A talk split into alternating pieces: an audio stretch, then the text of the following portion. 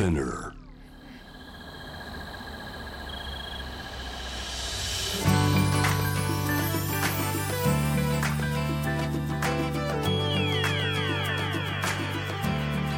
エネオス4 Hour Earth One by One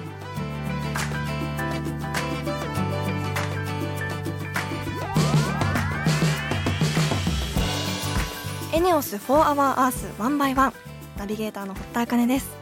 毎週この時間は素敵なゲストをお招きし話題の SDGs について皆さんと一緒に学んでいく時間です。SDGs の世界楽しんでいきたいと思います。あのですね私今手元に T シャツがありましてこの T シャツすごい柔らかい素材で結構こう高級感のあるおしゃれな素材だなって思っていたんですがこの T シャツなんとすごいエコな T シャツで生地の6割がペットボトルでをリサイクルされたポリエステル。そして4割がリサイクルコットンということですごく環境に優しい T シャツなんですね。これをスタッフさんが持ってきてくださってこの番組のロゴをプリントしてくださってるんですけどこんなにエコな素材でだけどすごくおしゃれで着心地も良さそうだしなんか本当にエコってこうなんだろうな難しいテーマで面倒くさい大変なことだっていう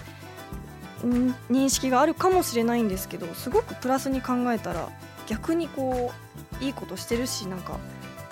おしゃれにもつながるという新しい認識をさせられました。はいということで先週から SDGs について少しずつ本当に何もわからない私がゼロから学んでいかせていただいてるんですが先週から壮大なこの番組始まりましたが皆さんいかがでしたでしょうか？私もちょっとずつ日々の過ごしてる中でエコについて SDGs について考えたりとかしていたんですがまあ本当にこう SDGs と一口に言ってもエコなことからエネルギーのことから貧困のこととか幅広いテーマがたくさん入ってると思うんですけど手っ取り早くやりやすいのはこうエコなことなのかなと思って私もこうマイストローを買いました。あの洗うのが大変だなって思ってたんですけどそのストローの洗う専用のブラシがあったりとかしてその洗ってる時間もなんかこういいことしてるような気がしたのですごくおすすめです。皆さんもやってみてください。そしてですね先週は SDGs の全体像についてゲストの河野さんにいろいろと教えてもらったんですが正直時間が足りないと番組でも言ってましたけどもっと話を聞きたかったと思いました。なので本日のゲストの方とはみっちり納得するまでお話ししていきたいと思います。そしてですね先週発足した堀田茜のエネオス SDGs 推進部の活動も今日は報告していきたいと思います。皆さん部員になってください。もうこれはダイレクトにお願いします。あの部員になってもらって損はさせませんので ホームページ番組のホームページツイッターチェックして部員になりましょう。そんな地球の未来を考えるこの番組はエネオスの提供でお送りしています。エネオスもアジアを代表するエネルギー企業として安定的なエネルギーの供給や低炭素循環型社会への貢献のため地球に優しい新時代のエネルギーに挑戦する事業活動を通して SDGs で目指す持続可能な社会の実現に貢献しています。かなりいろいろな活動をしているようなのでそのあたりも番組で紹介していけたらなと思います。そしてこの番組は J-WAVE をキーステーションに FM ノースウェーブ ZIPFM、FM802、クロス FM、JFL5 曲をネットしてお送りしています。エネオス4 Hour Earth One by One. This program is brought to you by エネオス。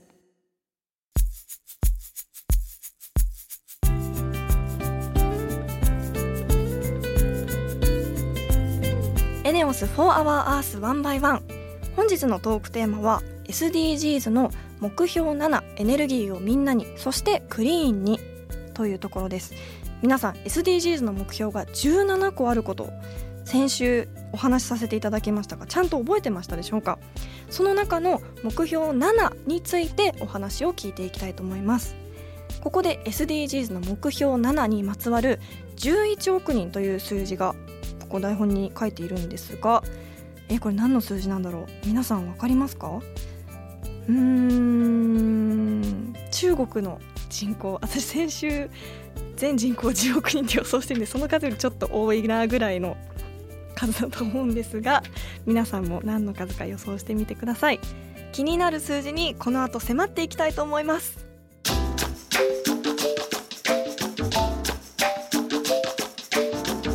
エネオス4 Hour Earth 1 by 1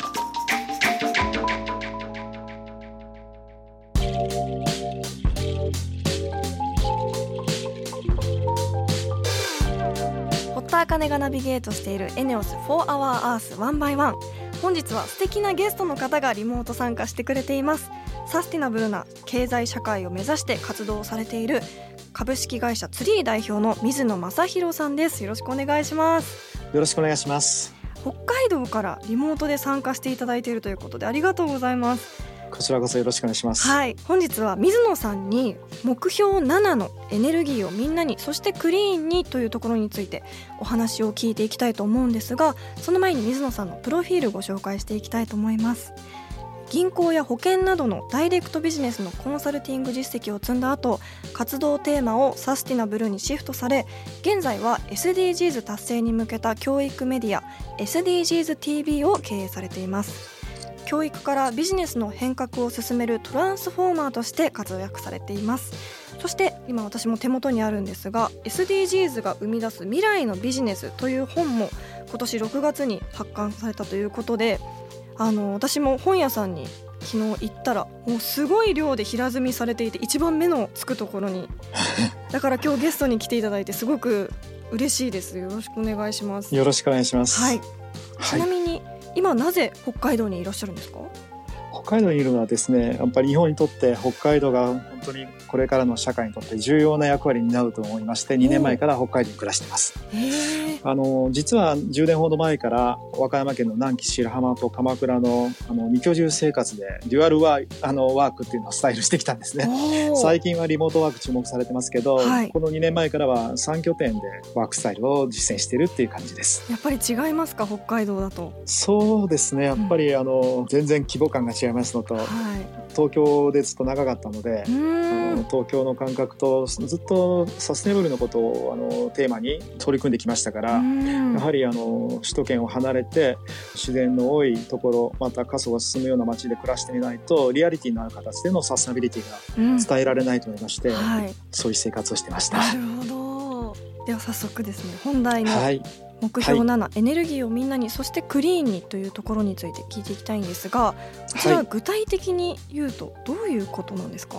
これはあの国連の SDGs の一つの定義でいくと手頃な価格で信頼できる持続可能な現代的エネルギーって日本語で訳すとですけれど、はい。まあ、あの言い換えれば再生可能エネルギーのようなものを全世界の人がですね利用できるようにするという大きな目標です。日本にいるとわからないと思うんですけれどまだまだ世界には電気を使えない安全な電気やエネルギーにアクセスできないという人がたくさんいます。えー、そうなんですか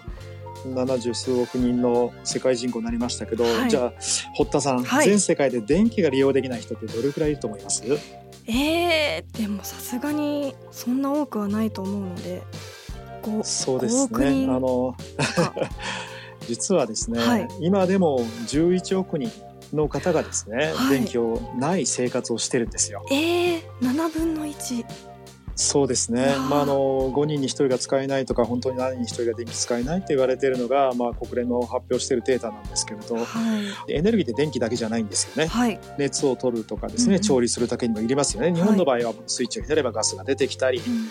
ね、お湯を沸かしたりということができるんですけれど、はい。そういう点においては全世界は本当にあのそういうエネルギーが使えない人たちがまだまだたくさんいるという状況です。はいこの目標7のはい、エネルギーをみんなにそしてクリーンにのクリーンにっていうのはどういうことなんですか、あの今まで私たちはこの産業革命以降ですね石炭石油ガスといった化石燃料によるエネルギーが主流だったんですけれど、はい、地球関係にとって温室効果ガスが最もエネルギーによると約60%は温室効果ガスにつながっていると言われています。60%えですからこの言い換えれば再生可能エネルギーと言っていいかもしれません。うんなるほどエネルギーを全世界の人にそして再生可能エネルギーにしていこうという目標なんですね。はい、再生可能エネルギー。これは具体的にどんなものがあるんでしょうか、太陽光発電とかですね、うん、水力発電そしてバイオマス発電、はい、で日本はですねあの意外と少ないんですけれど世界の技術では6割ほど提供している地熱発電。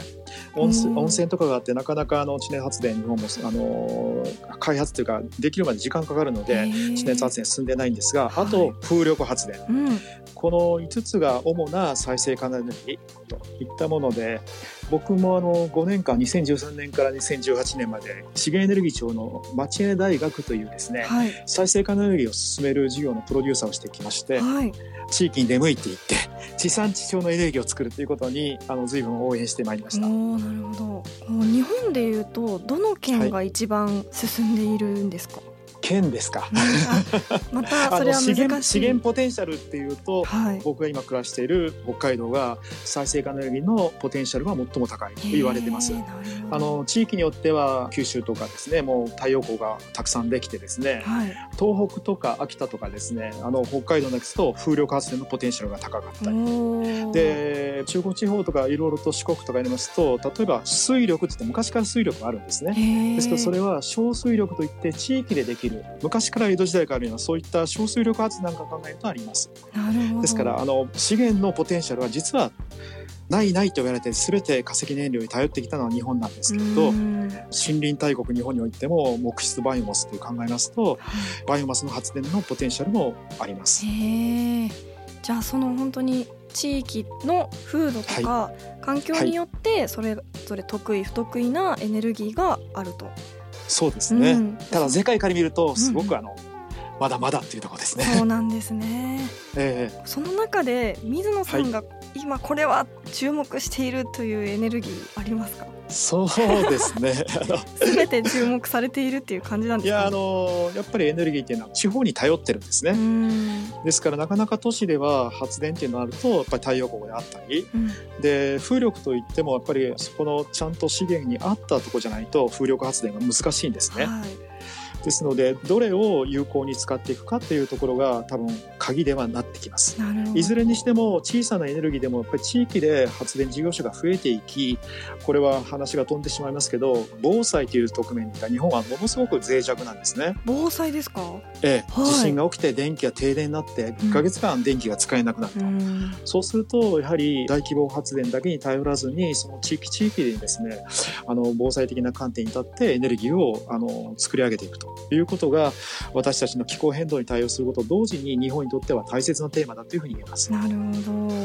ね、世界ではもうすでに100%再生エネルギー土地はたくさんあるんですね。あの例えばミュンヘンだとかバンクーバーだとかシドニーだとかですね、はい、まあ、国でいうとコスタリカだとかもうすでに100%でその町が電気を化石燃料に頼ってないと。ですから全世界があの2050年に向けて脱炭素この間低炭素っていう世界もありましたけれどもう完全に CO2 出ない再生可能エネルギーにしていこうということが私はそちらの方がどの電源種に注目するよりも大切なことかなって思ってます。なるほど。これから私たち個人レベルではどんなことができていきますか、はいそうですね。省エネ総エネというふうに分かれるとしたならば省エネはできるんですね、はいつまり無駄に電気を使わないエネルギーを使わない、うんうん、これはあのこの10年、まあ、エコが注目集まってから、ね、LED に変えるとかいろいろありましたけど、はい、総エネとなると電気を作るということはなかなか個人ベースは難しいので、まあ、あの自然エネルギーを進めてる会社さんってたくさんいまます。そういう会社を応援していくっていうのも一つですし、うん、これからもし家を建てられる方がいたら、はい、なるべく太陽光発電と蓄電池を組み合わせて、うん、いざという時に関してはそういった電源リスクを、まあ、エネルギーデスクっていうんですかね停電に対応できるようなことで、うん、少しずつ少しずつ個人が取り組んでいくということが SDGs の中においても一歩ではないかなと思います。なるほど。本当に手短なところで言ったらじゃあ省エネが手短に分かりやすく。そうですね。ゴール7っていうエネルギーをねクリーンにしていこうって再生エネルギーを100%にしていこうということは一般一人一人が行動を移すことは難しいんですけれど、はい、考え方はあのさっき言った防災の視点これは SDGs のゴールの11とつながっていたりまたあの一番はですねゴール13あのこれからあのこの番組でもあの特集組まれるかもしれませんけど、はい、気候変動対策として最も影響力高いのがゴール7ですね。はい、ですから事業をやってらっしゃる方も再生可能エネルギー100%にしていく。そうしたどの電気を使って自分たちは事業を営んでいくか。家庭においては、まあ、自分たちが総エネができない人も省エネに取り入れながらできる限りそうした自然エネルギーの会社から電気を切り替えていくといったようなこともあるんではないかと思います。うんなるほど。ありがとうございます。あのリスナーの皆さんもぜひ少しずつ行動に移していただけたら嬉しいなと思います。はい、ということで本日のゲストツリー代表水野さんでした。ありがとうございましたはい。ありがとうございました。ありがとうございました。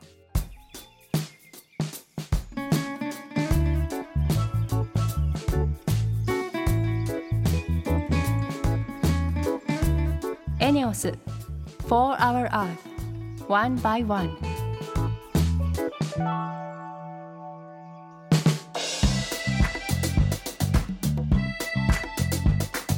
堀田茜がナビゲートするエネオス4 Hour Earth One by One この時間は堀田茜のエネオス SDGs 推進部あの先週発足したばかりなんですがこの推進部。早速部員の方直接ご報告に来てくださっています。エネオスの塩田さんです。よろしくお願いします。どうぞよろしくお願いいたします。よろしくお願いいたします。あの最初の、はい、あのメンバーということで、はい、あの大変あの緊張して参っておりますけれどもあの目の前にあの堀田さんをしてですね、はい、まあ、大変あのお綺麗な方なのでとんでもないです。余計緊張しておりますけど どうぞよろしくお願いします。部員としてよろしくお願いします、はい、あのエネオス SDGs 推進部の部員第1号という、まあ、身内感があるかもしれないんですがありがとうございます。そして簡単に自己紹介お願いしてもいいでしょうか？はい。あのエネオスで水素事業推進部長を務めております塩田と申します。はいあの私どもあのエネオスなんですけれども最初ですからちょっと会社の説明をさせていただきたいと思うんですが、はい、あのお車を運転される方はあのガソリンスタンドのこうブランドマークでおなじみかと思いますけれども、うんはい、あの現在はあのガソリンですとか軽油あと灯油ですね。そういったあの石油製品だけでなくて、うん、エネオス電気ですとかエネオス都市ガス。で、そして新しいエネルギーとして期待されております水素、まあ、こういったものなど幅広いラインナップの、まあ、エネルギーを供給する、まあ、そういった企業になっております、はい、そんなにたくさんのエネルギーを供給されてるんですか？はい。で、まあ、本日はですねその中でも、まあ、水素エネルギーに関しまして報告させていただきたいというふうに思ってるんですね。水素エネルギー。そもそも水素まあ、高校の時に理科でやってきてるなっていう印象ぐらいしかないんですけど、はい、そもそもどんなものなんでしょうか、はい、今あの堀田さんがおっしゃったように、うんうん、まあ、水素っていうのはまあ、科学の世界で元素記号ってありますけれどもそれはあの H で表現されます。はいうん、で一般的にあの水素って言いますとその H が2つ結合した H2 という分子を指します。うんうん、であの地球上であの性質的には最も軽いで無色無臭の、まあ、気体なんですけれども皆様にあんまりこう馴染みがないっていうのは実はあの気体の状態ではですね自然界にほとんど存在していない、まあ、そういったことからなんです。そうなんですそうなんです。理科の時あんなに勉強したのに ほとんど存在してないんだそうなんです。じゃあどこにあるのかと言いますと、はい、まあその H を含むもの、例えば H2O でこれあの水ですね、うん、まあそういった中とか、あとはあの石油ですとか天然ガス、まあ、そういったものに化合物の形で、まあ、隠れていわば存在しています。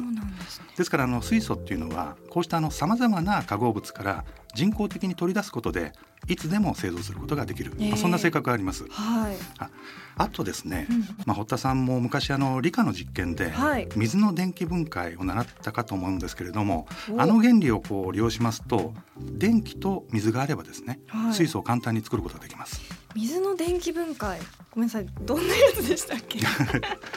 あの水にですね、うん、まああの電気を通電っていうか電気を入れますと、はい、まあそこからあの、えー、水素とまあ酸素が発生すると、まあそういったことですね。はい。で要するに H2O H と O をまあ分解するから水の電気分解というふうなことを言ってます。はい。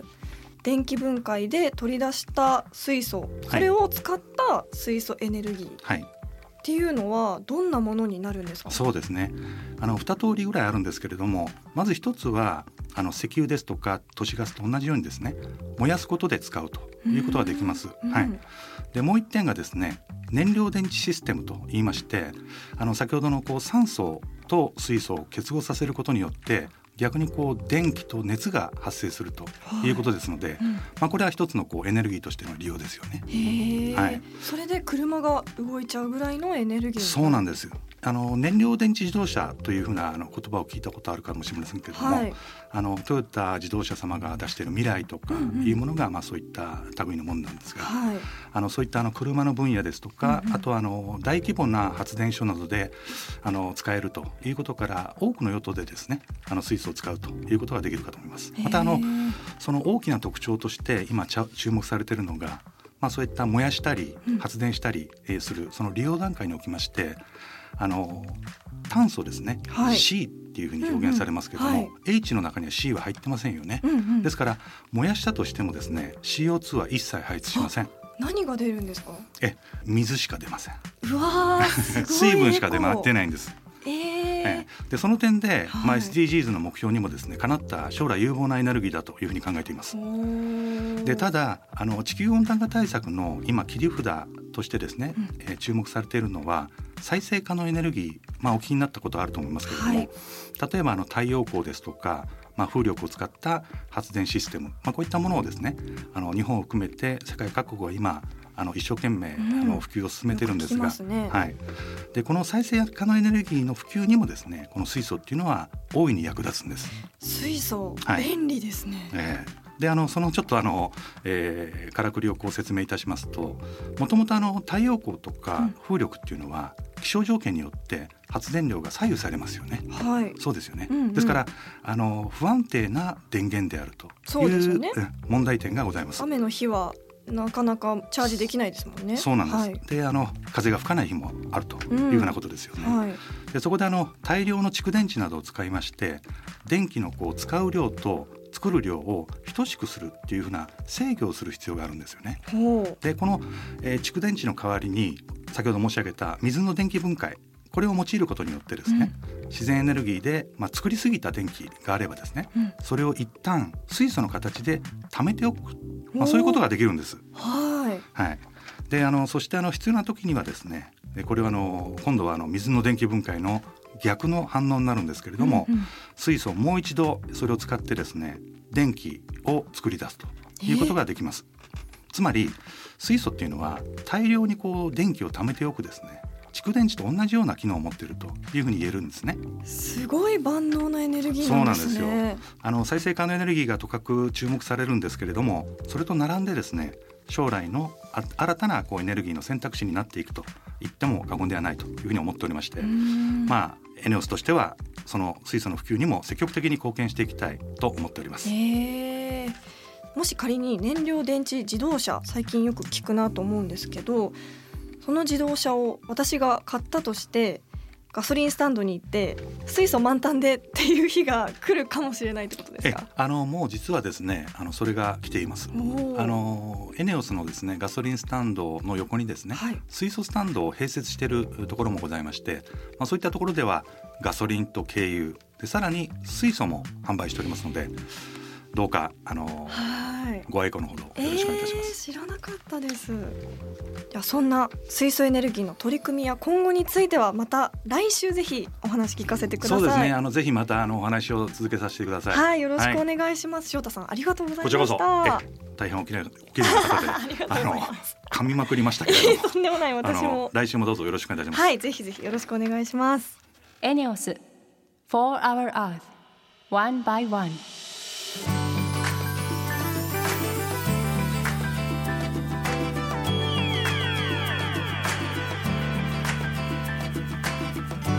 エネオス4 Hour Earth One by One そろそろエンディングとなりました。最後にですねリスナーの皆さんからいただいたメールもご紹介していきたいと思います。ラジオネームマルタンさん。この番組を聞いてこまめに電気を消したり小さなことですが意識するようになりました。堀田茜さんの活動も知りたいです。あもちろんエネオスの SDGs 推進部入部希望です。ありがとうございます。もう100億点のメールこういうメール本当に嬉しいです。ありがとうございます。あのこまめに電気を消したりちょっとしたことを意識するようにしてくださったってことですねマルタンさんも。そんなの入部希望の前にもあなたは部員です。おめでとうございます。いやこうやってちょっとずつこのラジオからそういう活動が広がっていくのは本当に嬉しいことなのでこれからも SDGs 推進部大大大募集しております。部員になりたい方のメールや部員の方々の活動報告メールもお待ちしています。次回は目標12作る責任使う責任について学んでいきます。ここまでのお相手は堀田茜でした。